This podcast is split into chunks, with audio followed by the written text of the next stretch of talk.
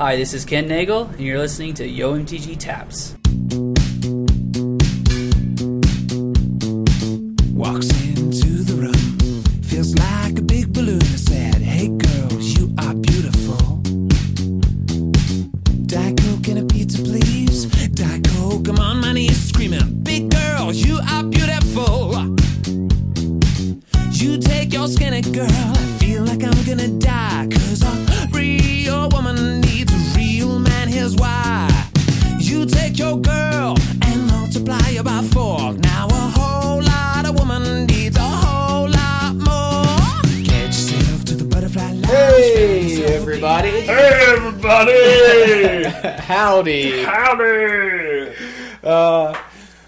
welcome to a special edition of Yo MTG Taps, uh, the first of several Magic Cruise coverage installments.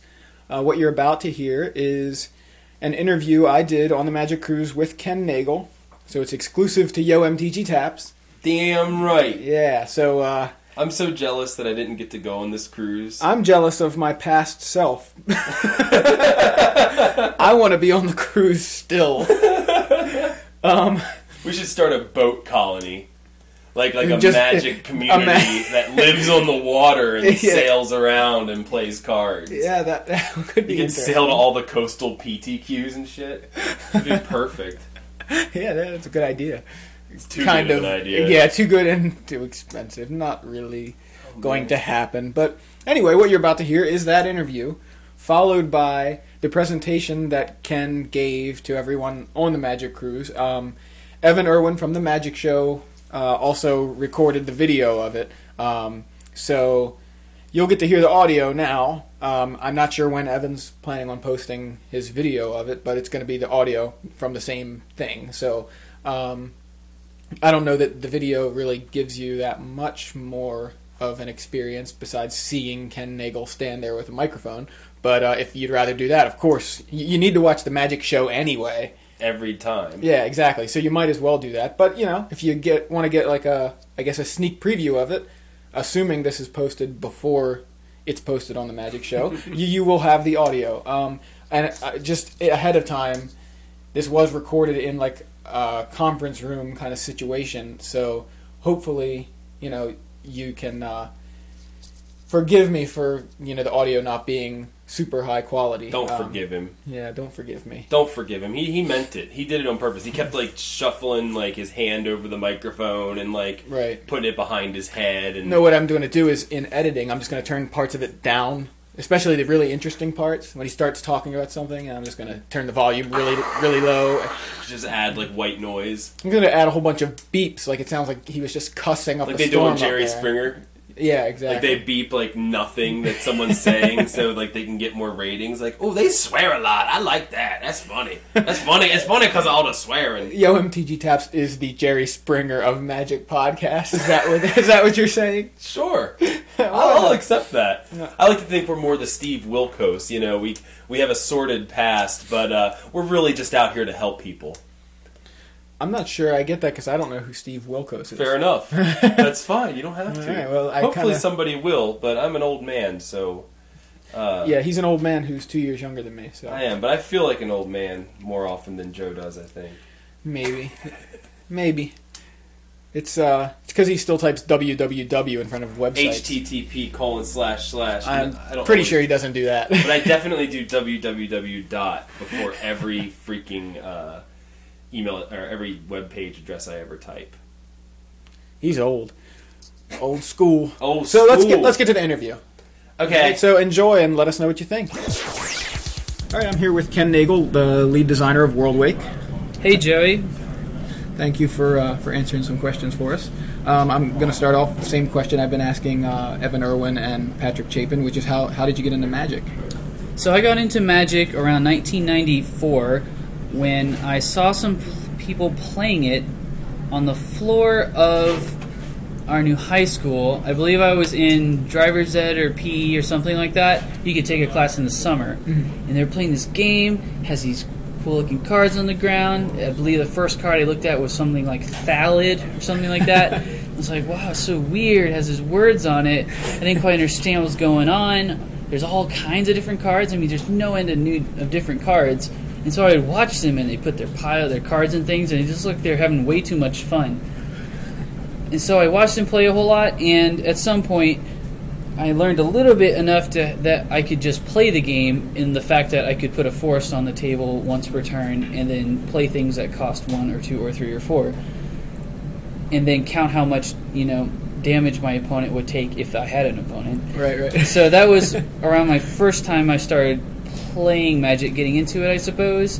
And my first Magic cards I got from a friend. I bought them for seventy-five dollars. Oh wow. Um, so I got all his decks and his cards. I remember I had one Plateau and one Mahamoti Djinn. So that's when I first started playing Magic. Yeah, those were exciting cards. you know, Absolutely. time, so- Uh, that is why Goliath Sphinx is in Worldwake. I remember when I first started playing, my very favorite blue card was Mahamoti Djinn. Right. It's like, well, he has that 5 6, that extra toughness is there. Why? it makes no sense.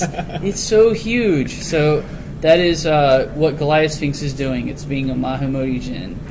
Now you you brought up Goliath Sphinx. That's a card that when I looked at it, I saw. Well, for one thing, the artwork is amazing. That's something that stood out to me right away. But um, I thought it would be a perfect card for something like M10 or M11. So I'm surprised something like that made it into Worldwake. Do you have any? So every set needs simple cards. Every set we call you can call them M10able cards, I suppose. And c- cards like that are very good for our intro decks. So we have five intro decks we make for each set. I believe it's Mysterious Realms is the deck that has Goliath Sphinx on the front. It's foiled out. Right. It's a promo card, and you get it if you buy the deck. And they're supposed to be cards that a new player would play, and so they have to be cards that a new player would get. Okay, Right. so you can be excited about Goliath Sphinx when you first start playing the game. You can also be excited about Wolfbriar Elemental, Mordant Dragon, things like that, which is what we put on the front of those kinds of boxes. Okay, so even though it's an ex- expert level set, we still need to make cards for intro level players, um, especially on the forward facing of those boxes. Cool, cool. Um, so what? Uh, uh, this kind of you kind of answered this earlier in your talk. Um, but what kind of decks do you like to play? So I like decks that have uh, giant creatures in them. Okay, we call them affectionately fatties. Right, right. You always like the fatties. I always like the fatties. so, in particular, around work, I'm famous for having an Urza's hot tub deck that is very good at getting a creature in the graveyard like Akroma, a chroma angel of wrath and putting using beacon of unrest using oven the. All right i have many cards like that. Kokusho the evening star. And so it's it's really fun uh, just playing with giant guys, and that's where I have the most fun playing. Okay, now there's a difference between having fun and making the most powerful things happen, but I mean, I don't ride my bike to ride it as fast as humanly possible. I ride my bike because oftentimes it's fun to ride your bike. Okay, Right. so uh, I play magic decks that I find the most fun to play. I was not hired in R&D because I build the most killer decks in the world and destroy everybody, okay, with the best cards. I was hired in R&D because I can make fun cards and make fun decks possible and I somehow know the boundary between when a card is fun and when a card is not fun. So that's my lo- my expertise, my unique skill. You had mentioned that green was was your favorite color, or is that is that true? Is it green that's Yes. your favorite color just because it's pretty much the color of fatties? Yes, green is my favorite color. It is, I suppose, the most fair color. It is the color that usually messes with the opponent the least, alright? So there's a kind of games where you build up over time, alright?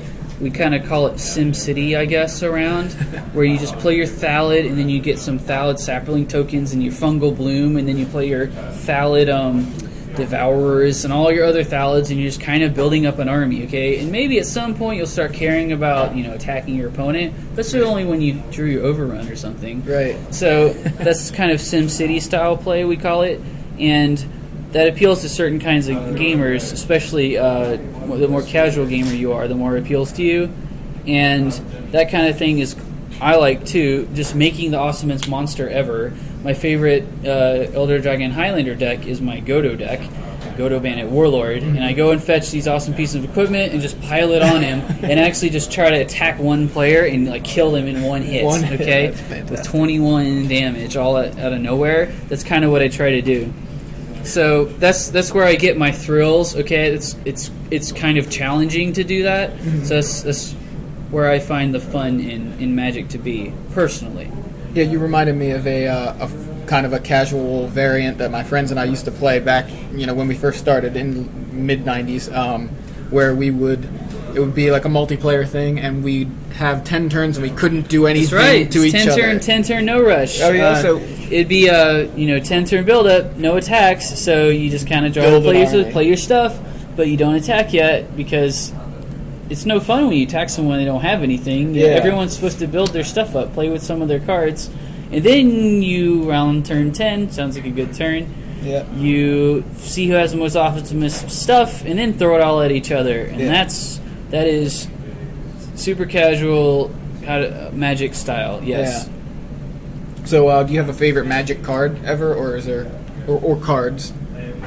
Uh, favorite magic card. My favorite card in Worldwake, I believe, is Omnath, Locus of Mana, and he's great for the mono green player. And he goes so huge, and he gets to break the rules of you get to keep all your mana. And what's great about that is then you can play the most giantest spell you can possibly imagine.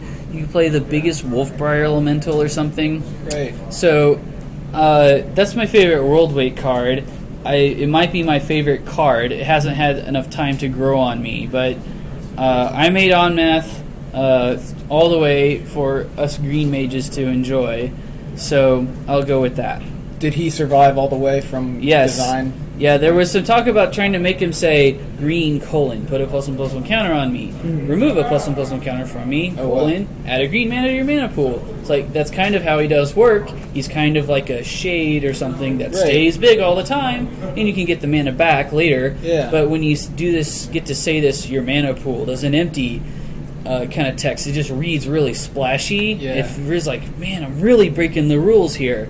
So because he's a mythic and because mythics need to be very splashy, um, I've personally pushed really hard to keep the splashier version of his text. Like you don't see your mana pool doesn't empty kind of written on cards, but you do say put plus one plus one counters on me on cards. Right. Um, you, you just reminded me of, a, of another kind of question, which was an extension of what I had asked you earlier about um, about the rarity level of cards, um, about mythics being very splashy. Uh, Comet Storm, for example, is a mythic rare, and uh, it's obviously pretty complicated. So I can see that's another reason why it could be mythic. But then there's Strength of the Tajuru, which is almost the same. You know, it, it's just as complicated. It's pretty much the same card. Um, but that one's only at rare. Is there? Uh, or do, do you have any? Um, I, I guess why would they be different rarity? Why would they be different rarity? So, um, I made Comet Storm and put it in the set. Development uh, came in and made Strength of the Tajuru and put it in the set. And I guess it would be too much of the same up in the upper rarities. It probably doesn't make a lot of sense for like green mythics should probably be creatures. Okay, Right. uh, truth be told, uh, the majority of mythics are creatures. So that card is um, there because development wanted to make it, and you have to put a card somewhere in some rarity. Maybe it doesn't fit like a glove perfectly, but we put it um, where it fits best, I suppose. Okay. And I, I agree with where everything ended up. Um, is there? I guess is there a standard deck that you think that might deserve more attention uh, than it's gotten since Zendikar was released? That might have gotten some help from Worldwake. So I specifically wanted mono green to get better with Worldwake. Uh, the mono green is not really a theme of Worldwake or anything. It's not has to do with manlands or allies or core or vampires or mm-hmm. traps or you know it doesn't have any kind of real theme. But I was like, mono green could be better. Magic is a good game if mono green is actually a deck. Mm-hmm. And so I specifically pushed, you know, Leatherback Baloth, Omnath, Arbor Elf, okay? These cards that you can play in your mono green decks and do well. They took Oran-Rief of Vastwood out of Worldwake and put it in Zendikar because uh, my card was cooler than their design that they had for the uh, green Valakut, Right. the green version of the Valakut cycle. it did something. I believe it made four four beasts like uh, what currently rampaging Baloths ended up with. So um, I'm happy with mono green is better. The other deck I tried to push a little bit is uh, big red. Uh, this is I guess like a Masahiro uh, Kuroda. Is that his kind of deck? I believe he plays. That sounds right. You can play uh, it's like Seething Song Sloggers, I guess Fireballs and some Shrapnel Blasts and stuff like that. Just kind of big red spells. And so, um, Valakut, Mount, we call it Mount Valakut in design, is one of the very, very most popular cards inside internal R and D for all of Zendikar. Okay, it kind of summarizes like here's a land has landfall, kind of, and it says build this kind of deck. It's really splashy. That's why it was a pre-release card. Like everyone can kind of get behind that card. Right. Okay, and so I was like, we should reward Valakut players. Okay, they're gonna like they're actually not trying to kill you with super speedy sparkle elementals or anything.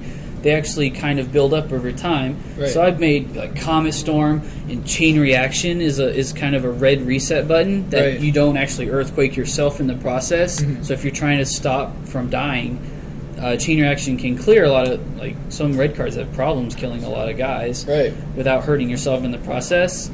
Um, so like Kazul, Tyrant of the Cliffs, is like a red card that tries to slow the opponent down. Yeah. Okay, things like that. So I tried to make uh, slower red cards, I guess I'll call it, so that big red decks can work. That's uh, really at least, interesting. I mean, they can use all the help they can get. Okay, I think mono green can use all the help it can get. Big red can get, use all the help it can get. So I was trying to be a little noble in that regards.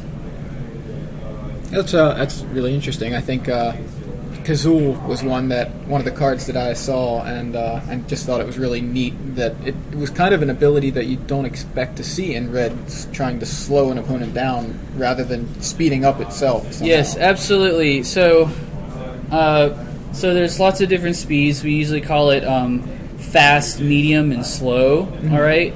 So, you know, normal Magic people they categorize decks blue as slow. Okay, I guess white as slow. I guess unless you're a weenie deck, then you're fast. Right. Okay, and you know, actually, decks of all colors can be uh, any of these speeds. Okay, and so I think it's cool to weird it up a bit and make. Here's blue aggro. The Merfolk deck is this kind of a deck. Okay, you can also have slow red decks that are just the slow kinds of red decks. Like my Godo deck is a slow red deck. Okay, I actually just try to play some equipment and then play awesome Godo, and then suddenly you have huge problems dealing with this awesome giant red guy. Right. Um, like dragons, like huge dragons would fit in this camp. Bogardan Hellkite is an example of a powerful late game red card. So um, it's good to keep all this in mind and just not always do the same thing. Okay, blue decks are slow, red decks are fast. Right. So we try to give tools for you know building all kinds of decks. The game is better. if Lots of different decks can be built.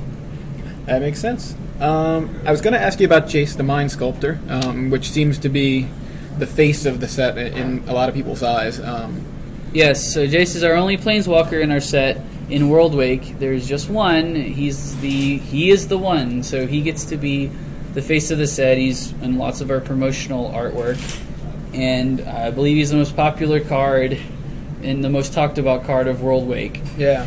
and for good reason. How do you feel about uh, that card? Like, it, actually, who designed? Who designed? I guess the final version. Or was it a So lot of people? planeswalkers go through tons and tons of work. So I knew that Jace would be something, so I handed off a Jace. I think my Jace was different. I had this weird ability. I believe it said choose a number. Players draw that many cards. I saw that on the. uh, So if your opponent has less cards in their deck than you, they're dead. If they have more, you can actually draw tons of cards and maybe kill them with what very few they have remaining. So, like, I try to make an awesome planeswalker as best I can, but we have so many constraints on our planeswalkers in that they have to be fun, they have to play well, they um, need to be uh, flavorfully what the planeswalker would do. Like Chandra's a fire planeswalker; she probably burns things. Right. Okay, Jace is an illusionist. Okay, he probably doesn't like tap things like a frost mage might do. Okay, so there's top-down stuff going on. There's all these constraints, and since we're super super um, concerned about what our planeswalker cards will end up being because they're they're the single most important cards in a set individually. We spend so much time on them that they change all over the place. Okay, so I don't know exactly where all that s- s- text that's written on Jace came from, but that was the best combination of numbers and abilities to get what we wanted for the card to be. Like powerful, splashy, and will be talked about and has good gameplay. Cool. Um, the other card, which uh, a lot of people are talking about, is Abyssal Persecutor. Uh, who's behind that one? So certainly, so Abyssal Persecutor is a card I believe Aaron Forsythe uh, talked about first, but he was thrown around in the pit for a little while. People just talking about him. All right, what if we had this uh, evil version of Platinum Angel that you actually couldn't win if you had him? Right, it's this very very demonic demon. So we tried him out. I said, I have a, a missing black mythic in my set at the time. I'll put him in my set and just mm-hmm. try him. And we had him, and he was a legendary creature because he's pretty cool and splashy. And so he was actually better when As he was legend, legendary. right. he was he was always six six flying trample for two BB, and his name was like Balus the Accursed or something like that. And we had him in our playtesting. He was crazy good. Like we played this guy so much that he played him about the same as the real world plays Baneslayer Angel. Like Oh, real wow. world's playing Baneslayer Angel, going crazy over Baneslayer Angel. We're going crazy over Balus the Accursed. Okay. And so one was one thing we thought, well, if this guy's totally out of control and everywhere, people can play more Baneslayer Angels, okay, to Yeah. combat him. At the end of the day, we thought it was kind of lame that in order to just answer your own dilemma of can you win, is to actually just play Play- another play one. another one, right. it, it, be, it became a little too. It was too easy and a little too lame, I Right. guess. So we took the um, legendary off of him, and that was about exactly the right. I mean, we liked we could trim a power or something like that, but we we liked him at his huge numbers and super splashy, which is what mythics are supposed to be. Very very demonic demon. Uh, I think he's the best executed demon in all of Magic up until this point, and I would be surprised if you know Magic has a cooler and awesomer demon than Abyssal Persecutor in the in, in, in five years from now. But I mean, I'll certainly try hard, but no promises. Yeah, it's uh, it's definitely a really flavorful card, Yes. especially when you have Platinum Angel to kind of compare it to. You know, Angel Demon. It's just the perfect That's right. kind of uh, kind of Sweet. balance there. Yeah. It's like I had a chance to make an awesome demon in the, in my set, and I was like, I'm putting him in. We're gonna keep him totally awesome. We made divine versus demonic. Okay, Right. there's a lot more awesome angels in Magic than there are demons. Absolutely. Okay, lots of demons do nasty stuff to you. Uh, I said this is a chance where if this is in fact like if this could be the top three cards in all of Worldwake, or maybe the top card in all of Worldwake, I actually think that's a good thing. Mm-hmm. Right. Then maybe a demon is running around being very famous and having a famous demon in Magic, maybe as famous as Baneslayer Angel, who does good things for our brand and our game. Right. So, what about that uh, kind of interaction between that and Baneslayer Angel? Uh, was that? I guess did you guys even foresee Baneslayer being such a? So we thought thing? Baneslayer Angel was good. It was good enough. Okay, you could play it. Mm-hmm. Something along the lines of Reveillark, I guess. It was a Mm-hmm. five mana white creature you could play, and it would be good for you. It's a good idea to play with this card if you're in white. Not that holy f- free holies. There's everyone and their mother wants four Baneslayer Angels. Okay, Right. she Baneslayer Angel does put all her awesome all up front. Okay, Mm-hmm. it is not hiding anything. Okay, she is very loud. I'll say that. Um, she did surprise us with her popularity, Yeah. um, but we did have a large fight internally about exactly what numbers we should put on Baneslayer Angel. We're like, okay, without first strike, try that. Okay, four five, try that. Five four, try that. Like, no, you're gonna bituminous blast her if she's a five four. So, okay, now she's a four five. It's like, nope, she needed all of those numbers and all those abilities to get there. Okay, Wow. so in the quest to make awesome uh, angels, to make awesome mythic rares, to make awesome uh, all upside cards that players who purchase M10, if you just played Duels of the Planeswalkers and you want to see what is the best angel that possible, you know, that I could ever see, we try to make Baneslayer Angel. Yeah. Uh, are you worried about uh, Abyssal Persecutor kind of not getting maybe some of the attention eventually? Maybe people realizing it's not as good, or because of the presence of Baneslayer kind of in standard? Sure. So, um, that is fine, I guess. I, some people think it's sad that Baneslayer Angel has protection from demons and dragons, which has a lot of, uh, you know, backlash or uh, collateral damage to Bogardan Hellkites Right. and things like that, even in constructive play. Like, it does matter, but to me, it's important that it matters, alright? We don't write text on cards that say, you know, this creature has haste on, you know, Tuesdays if you're underwater or something like that. It's on there because you know, angels hate demons. You know, Halo Hunter is a demon that hates angels. That is just the way the you know our fantasy world is. Right. So it's it, to me, it's cool that they all hate each other. That's fine by me. It's it has story, it has character. All right. So yeah, it's pretty. Uh, that, that makes a lot of sense. Um, so for Worldwake, I know you mentioned trying to make mono green better, but it, it seems like I mean I, I as a blue player am really excited about the blue in Worldwake, and um, you know obviously Patrick Chapin, you know, and, and blue players all over are pretty excited about Worldwake. Did you was that kind of intentional? Did you guys uh, really push or want to push blue in Worldwake, or was that So, uh, there's a lot of spiky players inside R and D, and normally they like blue. The spikier are, the, the more you like blue. It's just a trend. And so, the truth is, there wasn't much room for blue to go except up. Right. Okay, so almost without trying, blue is really good, just because there are hu- humans have to make the magic cards. Okay, the car- those humans happen to be uh, usually fond of blue, so they're usually kind to the blue cards. Okay, that's the normal way of it. We are kind of mean to blue most recently. Okay. And in Worldwake with cards, I believe the famous ones are Jace the Mind Sculptor, Treasure Hunt, Halimar Halimar Depths, Depths, Cal- um, calcite snapper? Calcite Snapper, and then I think another blue card, in my opinion, would be Everflowing Chalice. Oh, right, right. But those um those cards, you know, blue doesn't have anywhere to go but up, and so we kind of we're taking the uh, muzzle off a little bit, I suppose. Now, I see people in the standard tournament here playing with cancel. All right, so you don't have everything. We Right, didn't give you right. counter spell, okay? but we're willing to give you other things, okay? That uh, just not counter spell. Fair enough, I suppose. So, did you actually have any? Are there any blue cards in that category that uh, that you designed, or were those mostly the spiky players that you mentioned?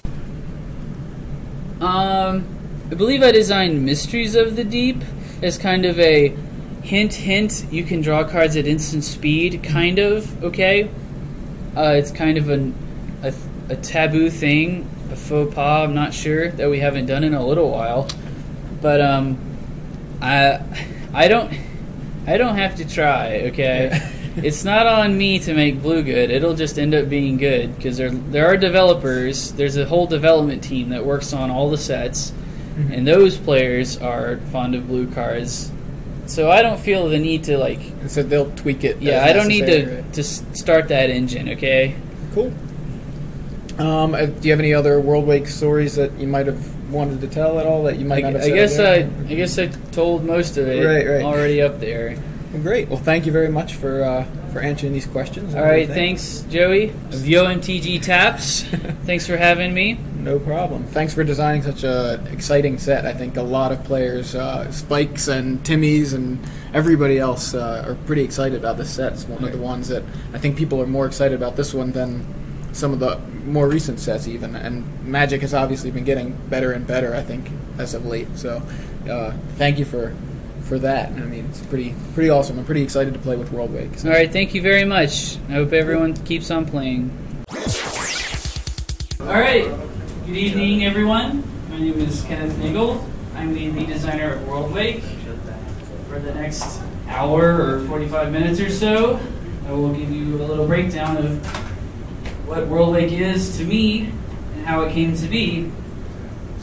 So, around a year and a half ago or so, Mark Rosewater came to me. I'm working in R&D. He says, "Okay, Ken, you've been on design teams. You've been on Morningtide, Shadowmoor, Eventide.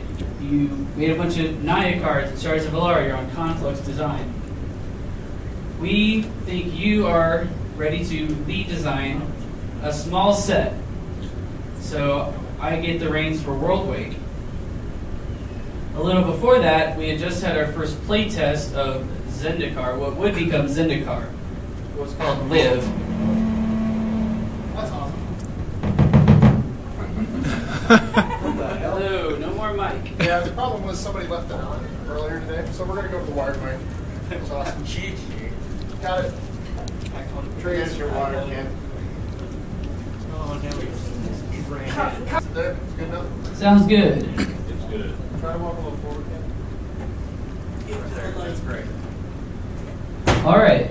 Come out of the shadows. So, the very first playtest of Zendikar, I open my hand. I'm playing Mark Rosewater. It's just the two of us. I have in my hand a land that comes into play tapped. It's a mountain. It also says, when I enter the battlefield, you may pay a red mana and sacrifice me to deal two damage to target creature or player. So Mark Rosewater, on his turn to play some kind of merfolk looter or something that's totally undercosted because he doesn't know how to cost his cards. And so I'm forced to play my turn to come and play Tab Mountain, sacrifice it, deal two damage to his guy. So I lost my mountain, I lost my second land drop, I'm not going to hit my third drop on turn three, and all around it was a pretty crappy feeling from what would become the land set. Alright?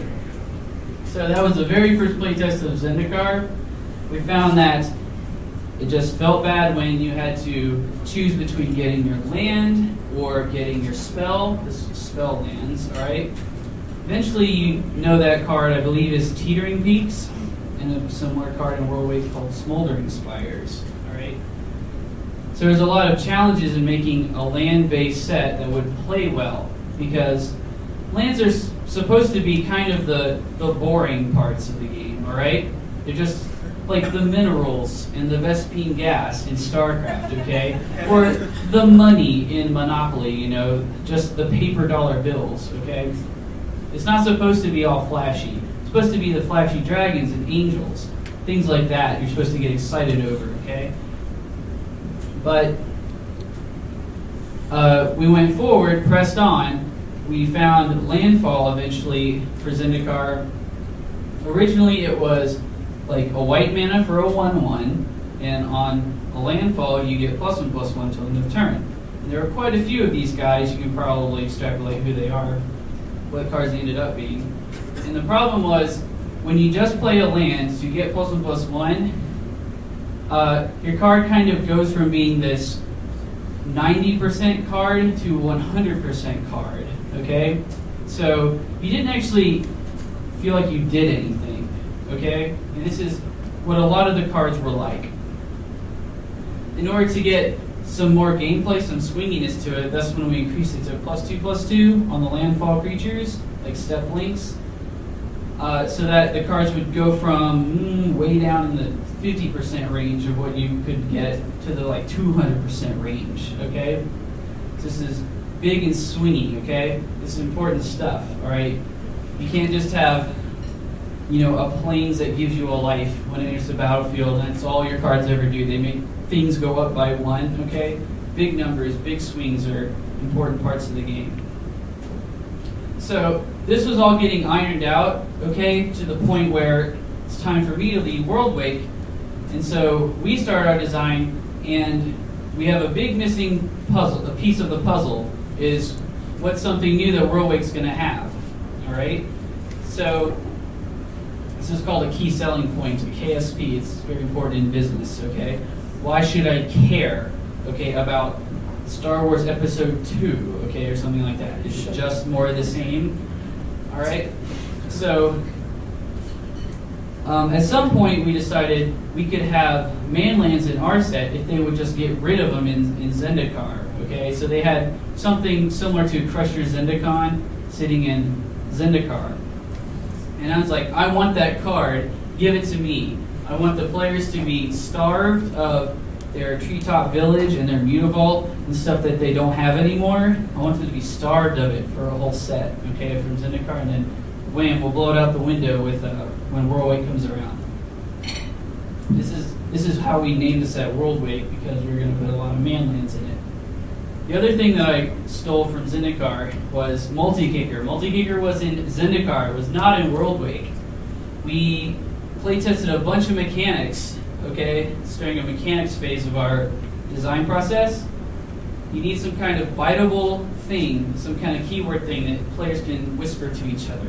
It's, multi-kicker. You can tell your friends about it. You don't you actually don't even know what a card with multi-kicker is, okay? But you can tell your friends about it. That was in Zendikar. They had a big meeting of stuff in Zendikar, okay? Allies, quests, traps, um, all this stuff.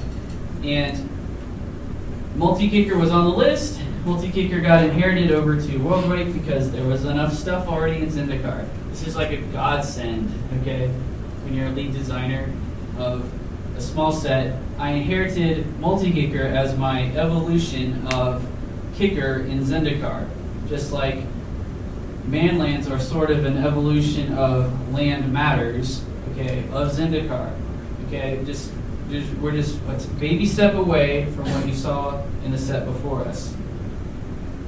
So we took multi-kicker, we made 16 cards, I believe, that made it through. We tried to make very, very simple multi-kicker cards. They were uh, 1C guys that get bigger, plus one, plus one. Okay, these guys are kind of like hydras, very similar to protean hydra, I guess. It's a lot of words to write down what a multi-kicker card does. So we tried to make the very simplest executions possible.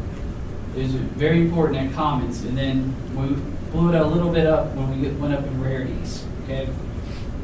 So all the way we get all the way up to stuff like Comet Storm sitting at Mythic Rare. Okay. Comet Storm I inherited from Zendikar also because they cut multi-kicker. So we have manlands, we have multi-kicker, okay? And after that, we need to make sure players have everything they want for their Zendikar decks, okay? So we continue landfall, we continue allies, we continue quests, we continue traps, okay? We have another planeswalker, okay? A uh, returning planeswalker. And to mix it up, we add a fourth ability to this planeswalker. This is, you know, one step evolution past what you've seen before. So these are all cool things you can use to uh, help sell your set. And eventually, we filled all the stuff in Worldwake we thought that was themed, and then we added lots of uh, holes. This is some stuff that's just in there just to be in there.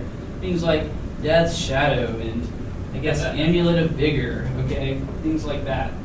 Stuff you can play around with that's not necessarily loudly screaming, I belong in Zendikar, I belong in Worldwake. And from there, that's when my job is mostly uh, done, some 80% done, and development takes a hold of it. And they start ripping through the set, making sure all the cards are fair and fun, make sure that we did put enough allies in the set so people can build an ally deck. Things that, when you're drafting, is it different when you draft with Wake packs? You know, all that stuff that developers get to worry about that I kind of give them the C's to work with. And eventually, when that's all through, templating comes in, then editing comes in, and all these things, the art director comes in, all the art comes in, all the cards are finally finished, we see a slideshow, and it looks like what you open in your box. So, that's really quick uh, how Worldwake is. I guess I've been answering a lot of questions over the cruise. People just randomly ask me stuff. Uh, I'm more than happy to answer your questions now. Uh, and we'll start with you. You, you were saying that that was how you, they finished the development. And how many cards at that, after you've got it all, you think done, do they say, oops, we need to do something different there? So there's probably around 1,000 to 1,200 cards or so you've actually designed when you're making a set. Okay. At the end of the day, you can only print 145. Okay, a small expansions only 145. 60 commons, 40 uncommons, 35 rares, and 10 mythics. Okay. Now, some cards in there are super hot and you want to protect, like Comet Storm. I wanted to protect that card and say, we should do this card. It's super duper crazy complicated, reads like algebra math problem, but I wanted to keep that card, okay? Now development will come and say, okay, Ken, that's fine.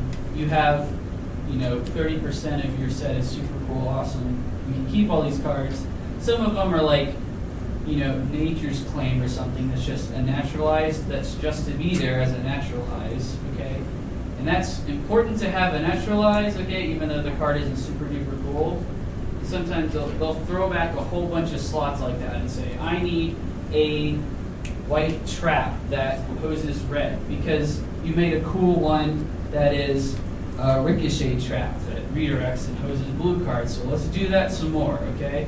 So then we can change the green trap to hose flyers, but specifically black flyers. Okay? Things like that. They'll, they'll come back and say, these cards are doing their job, try harder on these cards. Okay? And they'll have pretty specific stuff they want. Alright? They're like, we need a red sweeper or something in common. Okay? Too many people have too many creatures in play. Alright? Change. Yeah, Chain Reaction, something like that. Okay. Did you have to fight to keep the green analog of Comet Storm? So, I put in Comet Storm, and Comet Storm has this X Y red red thing going on. We actually would never print X Y red red. Okay. There is a Fireball card that has X Y written on it. That is way over the head and not fun math. Okay, at some point you're taking calculus four, math is not fun anymore. Okay, Magic has a lot of math. We hope it's fun math. So when we get a mechanic like multi-kicker that you actually can do the X red red and then fiddle the Y in there too, then we want to make that card. It's important when you have a mechanic that you can make a card to make it because you might not ever get the chance. Okay. So strength of the Tajuru is the same thing as Comet Storm, just with plus one plus one counters in a different color. It is the XY thing going on. We can't make XY cards except we actually can with multi So we kind of grabbed it and said, we can make the card. Uh, it's important to make cards when you have the chance. So that's why we made that particular card. Okay? Not that Ken Nagle or E-Mage really wanted to make Tajuru. I really wanted to make Comet Storm. Okay? So that's strength of the Tajuru. Question. All right, so you are a super casual green mage. Finally gave you Not super casual. All right, so you're a green mage. You are the you are known as the green mage. They finally gave you your set. Tell me about being able to design your own green cards now. So- One thing that I look out for is green cards, and I think it's important for green mages to have cool cards, especially like decision intensive cards, and lots of rewards for playing mono green. All right, that's why Oran-Rief the Vastwood was in Worldwake, okay, up until the point where uh, development decided that the Valakut cycle, everyone loves Valakut, okay? Everyone in the real world loves Valakut, everyone inside loved Valakut, okay? We thought a super fun card, that's why it's a pre-release card. Every card did what Valakut did, all the colors had one. Okay, the white one was kind of what a Mary does, a planes the battlefield to get a guy back, okay? And the green one did something, I can't remember, it's probably make a 4-4 beast or Paging Balos does, but we broke that cycle up and they stole Oran from my set and put it in Zendikar. All right, so that is a uh, a card for the mono green player gets to play that. So I was like, I need more. So I put in Arbor Elf, Leatherback Baloth, Omnath Locust of Mana. Okay, these are mono green, uh, has more love cards. Okay, another side of the coin is uh, in order to make powerful green cards, it's kind of hard, okay? Because normally powerful stuff involves screwing with your opponent and messing their stuff up. All right, so uh, I mean Terastodon which is mess with all your opponent's stuff if you want to. Okay? And a lot of green cards make a lot of tokens, like Avenger Zendikar, Wolfbriar Elemental, okay? Bestial Menace, okay? That's a lot of green cards in one set to make a lot of tokens, but tokens are super fun, everyone loves them, and they can be pretty powerful too, because it's hard to solve a lot of tokens with just a single Doomblade or something. Um, so I personally made sure that green got its due in Worldwake. Uh, you can probably thank Mike Turian more as the lead developer. Uh, he gets to make the cards good. I, I just make the cards. Okay, so uh, Green has a very powerful ally in Mike Turian and a powerful creator in me. So I, I, I didn't want it to be Worldwake comes out and was like, oh, that's green stuff. Who, who made these cards? All right. Other question? Just rough percentages of how many they've designed made it through. Oh, it was a lot. Worldwake has I don't know, maybe a third is is me directly put my fingers in the pot. Um, lots of stuff. I mean, not every card's a, a super winner. There's way too many magic cards in the world. Okay, I first picked Kite Sail Apprentice uh, a couple hours ago in a draft because I had mono white, I had Emeria the Sky Ruin, and I had Armament Master. I needed a Kor. It was the only one. I didn't make that card thinking someone will first pick this in a draft. I made it more that if I just buy a few packs and I like Kor, okay, then I can use this to build a Kor deck, okay?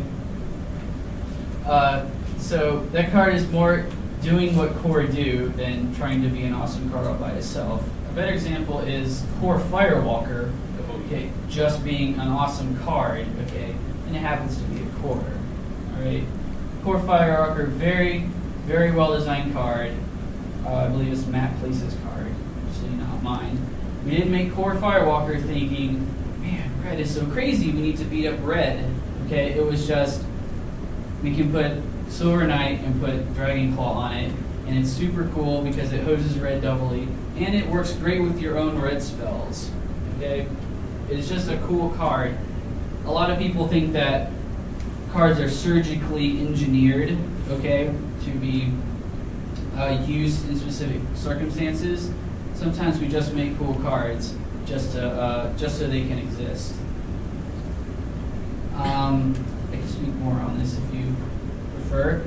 I had a Wrexial, the Risen Deep, was card that came from Doug Beyer, who's a creative person who does the concepting of the cards. All right, that's why Snapping Creeper is a plant. Okay, there's this thing where if you're a green creature with vigilance, you're kind of sitting, you got your spot, and you like snap at them and you stand still. That's kind of the flavor of vigilance. You can attack and block.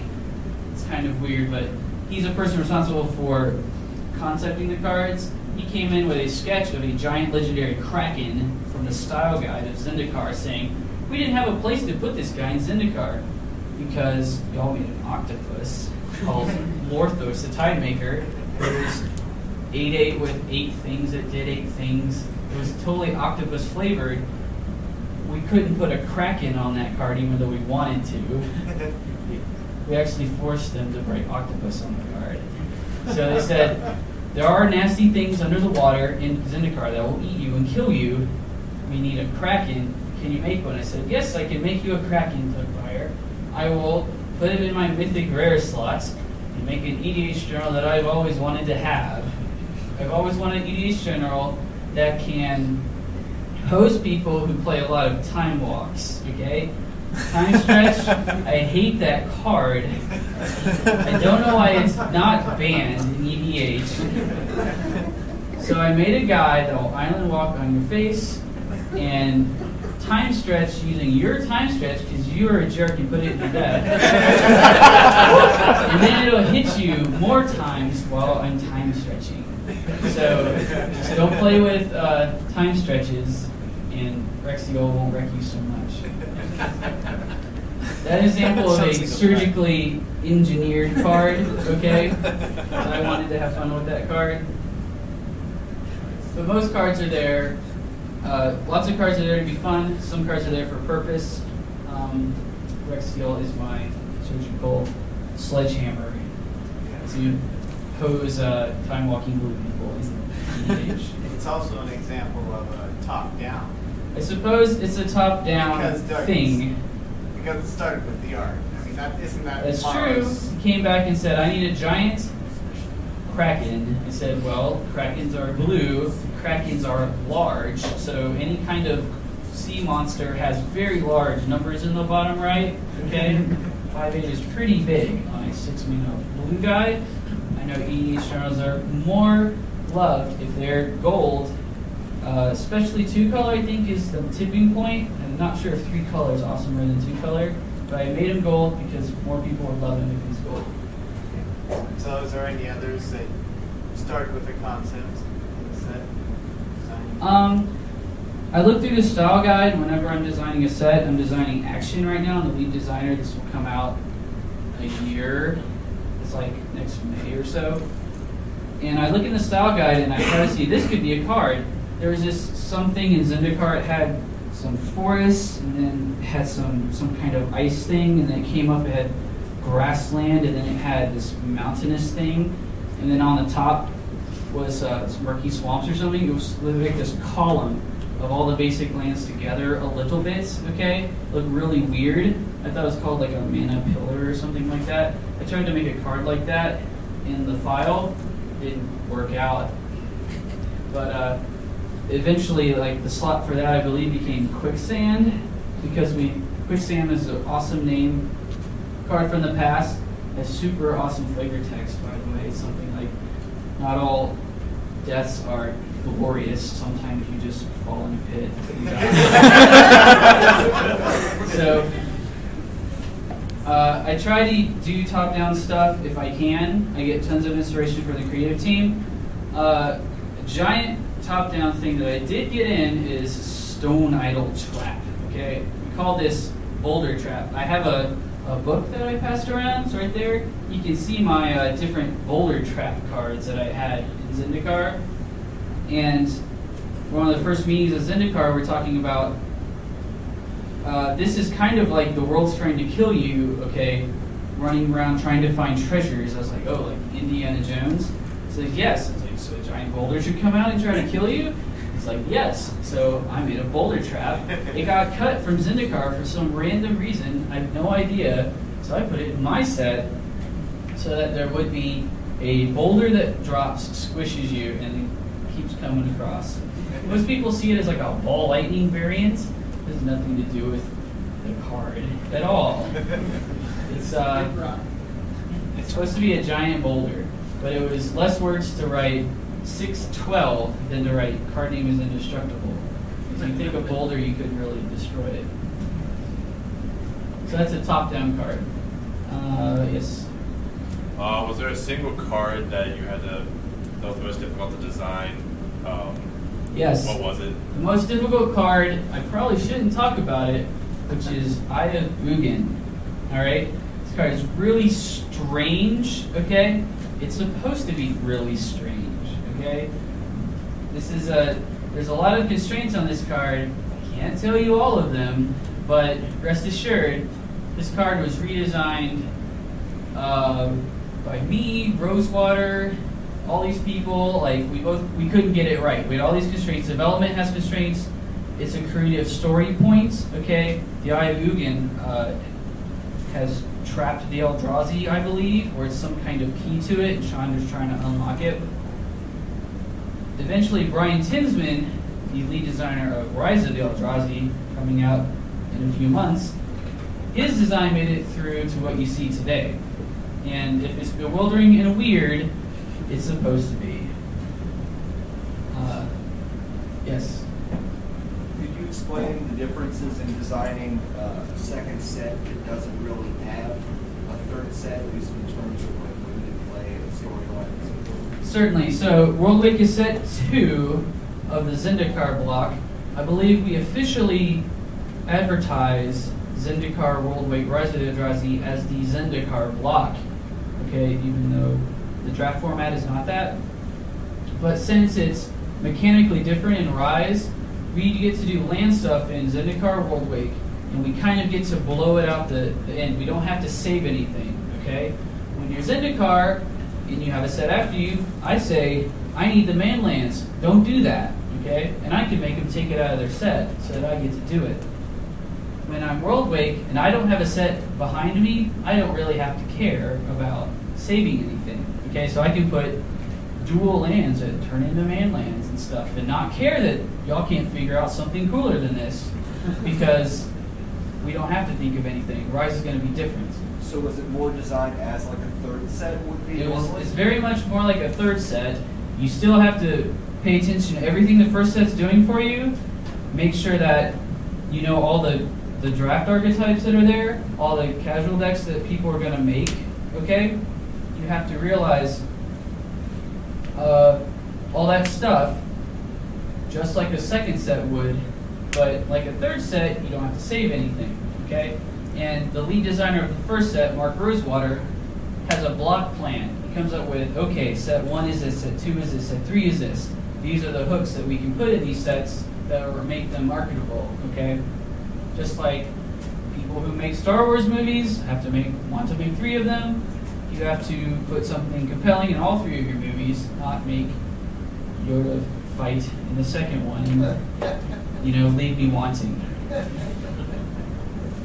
Yes. Uh, there's no white quest in Worldwake, but there's a quest of each of the other colors. You know, no, I mean, normally you guys would do a full cycle of those. Right, there are a lot of cycles in Worldwake.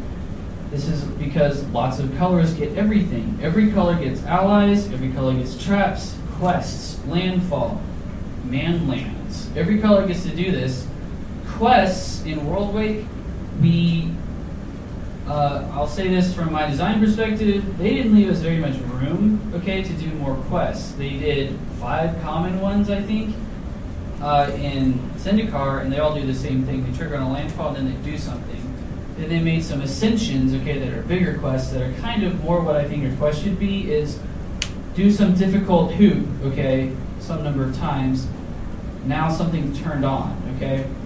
And we fought hard to make the white one in Zendikar Luminarch Ascension, and we wanted to just make cool cards. One of the problems with making cycles is one of the good things is players see them and they're like, oh, I wonder what the white one does. Okay, they get kind of excited.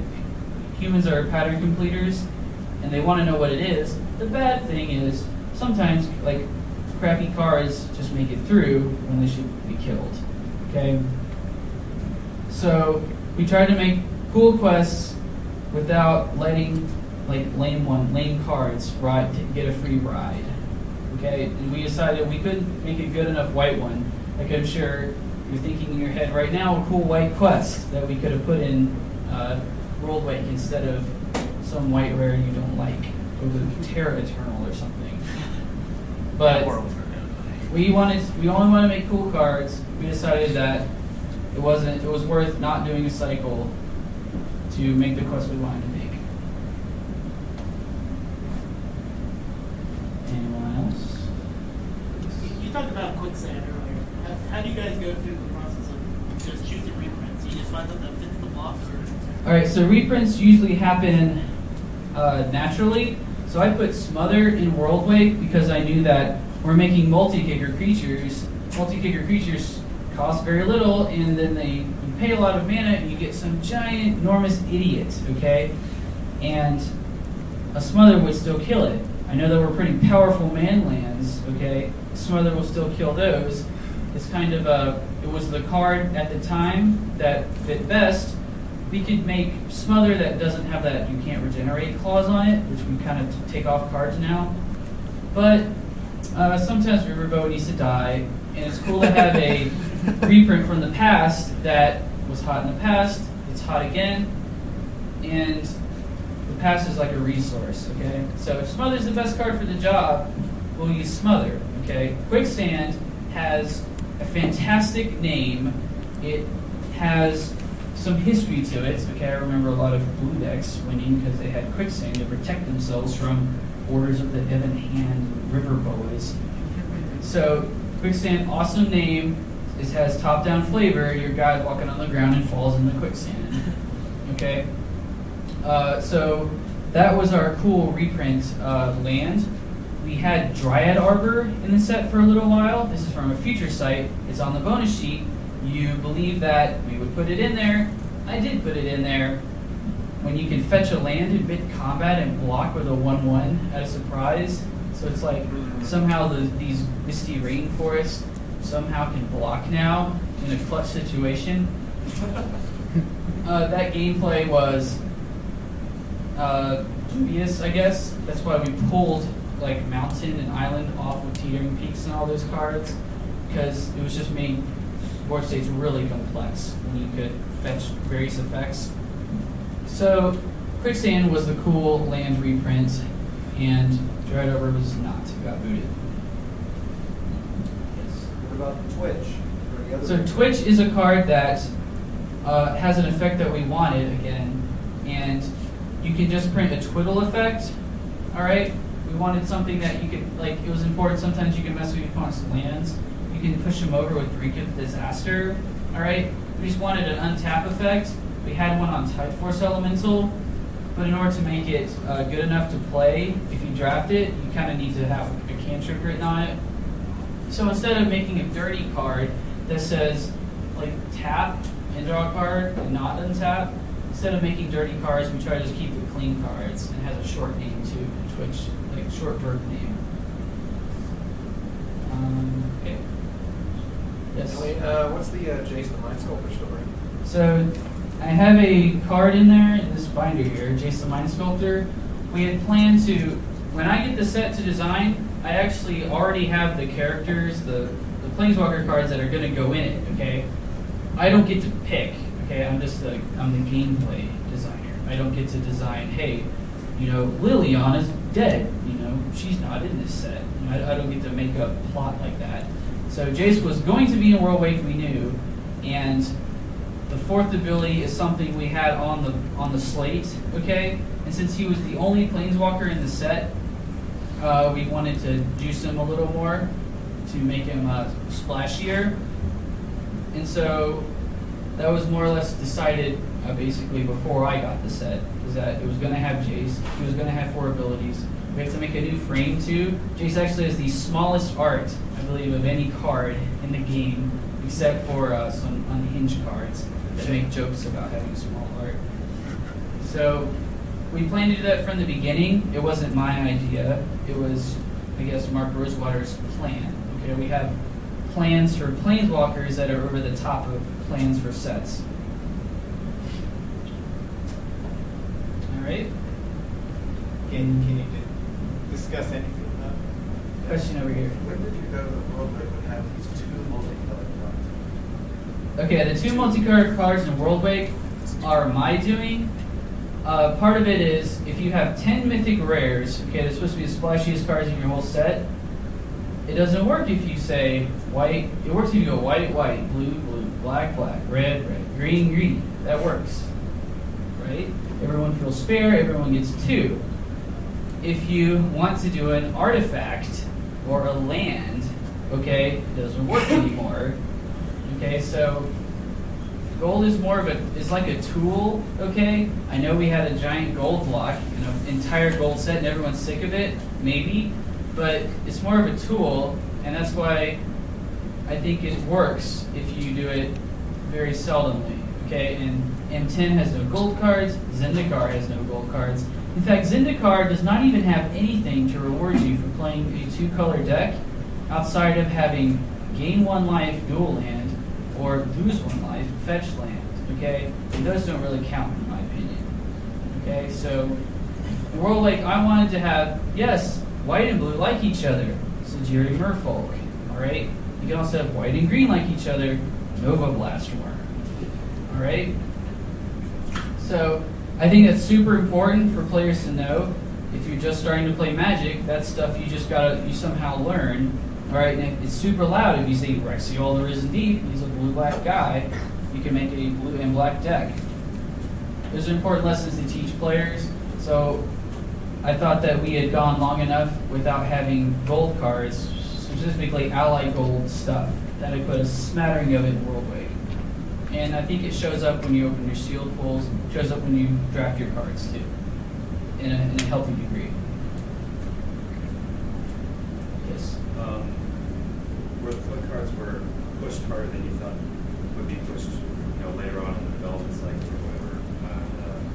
Uh, Uh, has anything um, been more powerful than you guys thought it was? You know, So, I haven't really been surprised by anything. I know everyone thinks Jace is totally sick, but we like to have Planeswalkers be totally sick. They're like the face of our entire brand, okay? You, you wouldn't want Yoda to be a weakling in Star Wars, right? Since he's on all the products. So, we, we're happy with our Planeswalkers being awesome. I guess Tectonic Edge is a, is a strong card when I thought that that's not quite what we normally do, is print awesome Stone Rains, okay? Especially Stone Rains, you can put in any deck. Um, but I haven't really been overly scared of anything. I know some people in R&D are scared of Amulet of Vigor, okay? The cards uh, breaks the game resource-wise in ways that no other card ever has. Those are often dangerous to do. But we'll see. If, if if everything was safe, all right. If there's like here's a set, you know, you can't really get excited about anything. Okay, you know, treasure hunt, it's fair. Okay, we know, uh, so you should know too.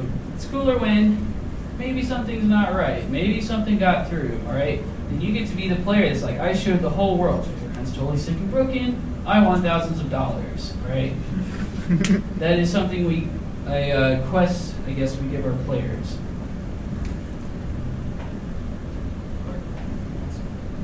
Yes. Can you talk for a moment about you personally, like doing your uh, leading your first design? All right, so leading a design set is very difficult. I'm not sure that it is uh, what you should do all the time, every day. It's very stressful. You have to oversee other people who are sending you card ideas. You have to be worried about this product is responsible for millions of dollars of revenue to keep this company afloat, to keep all you guys happy, to keep you opening packs, okay, to keep you talking with your friends, right? If you don't have Magic's not very fun, maybe you and your friends don't meet on Friday night or something to play. You know, friendships get hurt. Is all important stuff, okay? So I take it pretty personally, probably unhealthy, an unhealthy degree. All right, so I was just constantly worried that every single thing wasn't just right, okay? And I probably could have worried a whole lot less. There's a whole lot of people that make sure that the game runs smoothly, that I can't mess it up that bad, I suppose. But uh, it's nice to redesign a set and to say, here it is, I can do it. I put awesome Greek cards in the set for you. I'm, huh? Thank you. Okay, excellent. I, know, I know there are fans. I know there's people who love uh, oozes, and corrupted Zendikon goes in their ooze deck. All right. Tom. I- Like I've seen these people. I know they exist. Okay, they're not, you know, winning lots of money on our pro tour, but they do exist. And you try to hit each of them. Okay, say here's a card for you, a card for you, a card for you. Everyone's happy for the most part. Not one single person's overjoyed, but hopefully no one went home crying. Okay, they didn't get anything. So um, it's very, very stressful, but it's a very rewarding job because I get to see everyone having fun. You're on a cruise, you're playing the Worldwake. Everyone seems to be having a good time. All right? Hey, Cruz. Brave Cruise. Yes. So, playing with Worldwake, what was your one high point experience with your uh, breaking Worldwake cards? Breaking them? You know, no, I mean, when you're uh, cracking it in, in gameplay on this cruise. So, I suppose that sometimes you get a design like here's a mountain you constantly tap. It's gonna die, and you shock your opponent. Somewhere you felt bad, okay. And sometimes when you play it and you don't shock your opponent, you felt bad, right? At some point you're like, it's gonna work, all right. So probably the first time that I went, like land, land, land, land, and then our guys trade, and we got nothing to do, and then I draw my you know multi-kicker skitter of lizards, okay, tap out four four, come across, all right. I was like, it's gonna work, okay. These guys are cool. Multi-kicker's cool. It wants you to play your lands, so the things you have, your land falling, you're doing it right, okay. That was probably just like it's gonna work. It was fun stuff. And I know that there's a lot of, I call them fireballs, okay? There's not a lot of tension. Like, kicker cards are like, do you play it now? Do you want to wait? This is where you kick it. Multi-gear smart, just do it all the way. Okay? so, like, that's not very many decisions there. It's like, well, some fireballs are also good for magic. So, that's when I uh, said, this is going to work. So, this is going to be fun. That's pretty close to wrapping up. That's all? Uh, maybe one or two more questions. Take. Has anybody got one? Is there any card that you can talk about that didn't make the set that you wish you felt like you know wish made it? Is, is So the problem is, if there's a card that I like, I really like, like Comet Storm or Stone Idol Trap or something like that, eventually I will put it in a set. Okay, I work on enough Magic sets, and if it's a fun card, it'll get printed eventually. Okay, Bestial Menace was about seven years in the making. Okay, it's like now we have token technology inside the booster pack. Uh, so Bestial Menace had seven years to get done. The cards that didn't make in Worldwake that I still like, I mean, I still have them. They're in my head. They're in my uh, Word documents. They're on our wiki. They will get made someday. All right, cool magic cards get get made. So I can't talk about it. All right, I guess we'll wrap it up. Thanks everybody. We'll see you next time.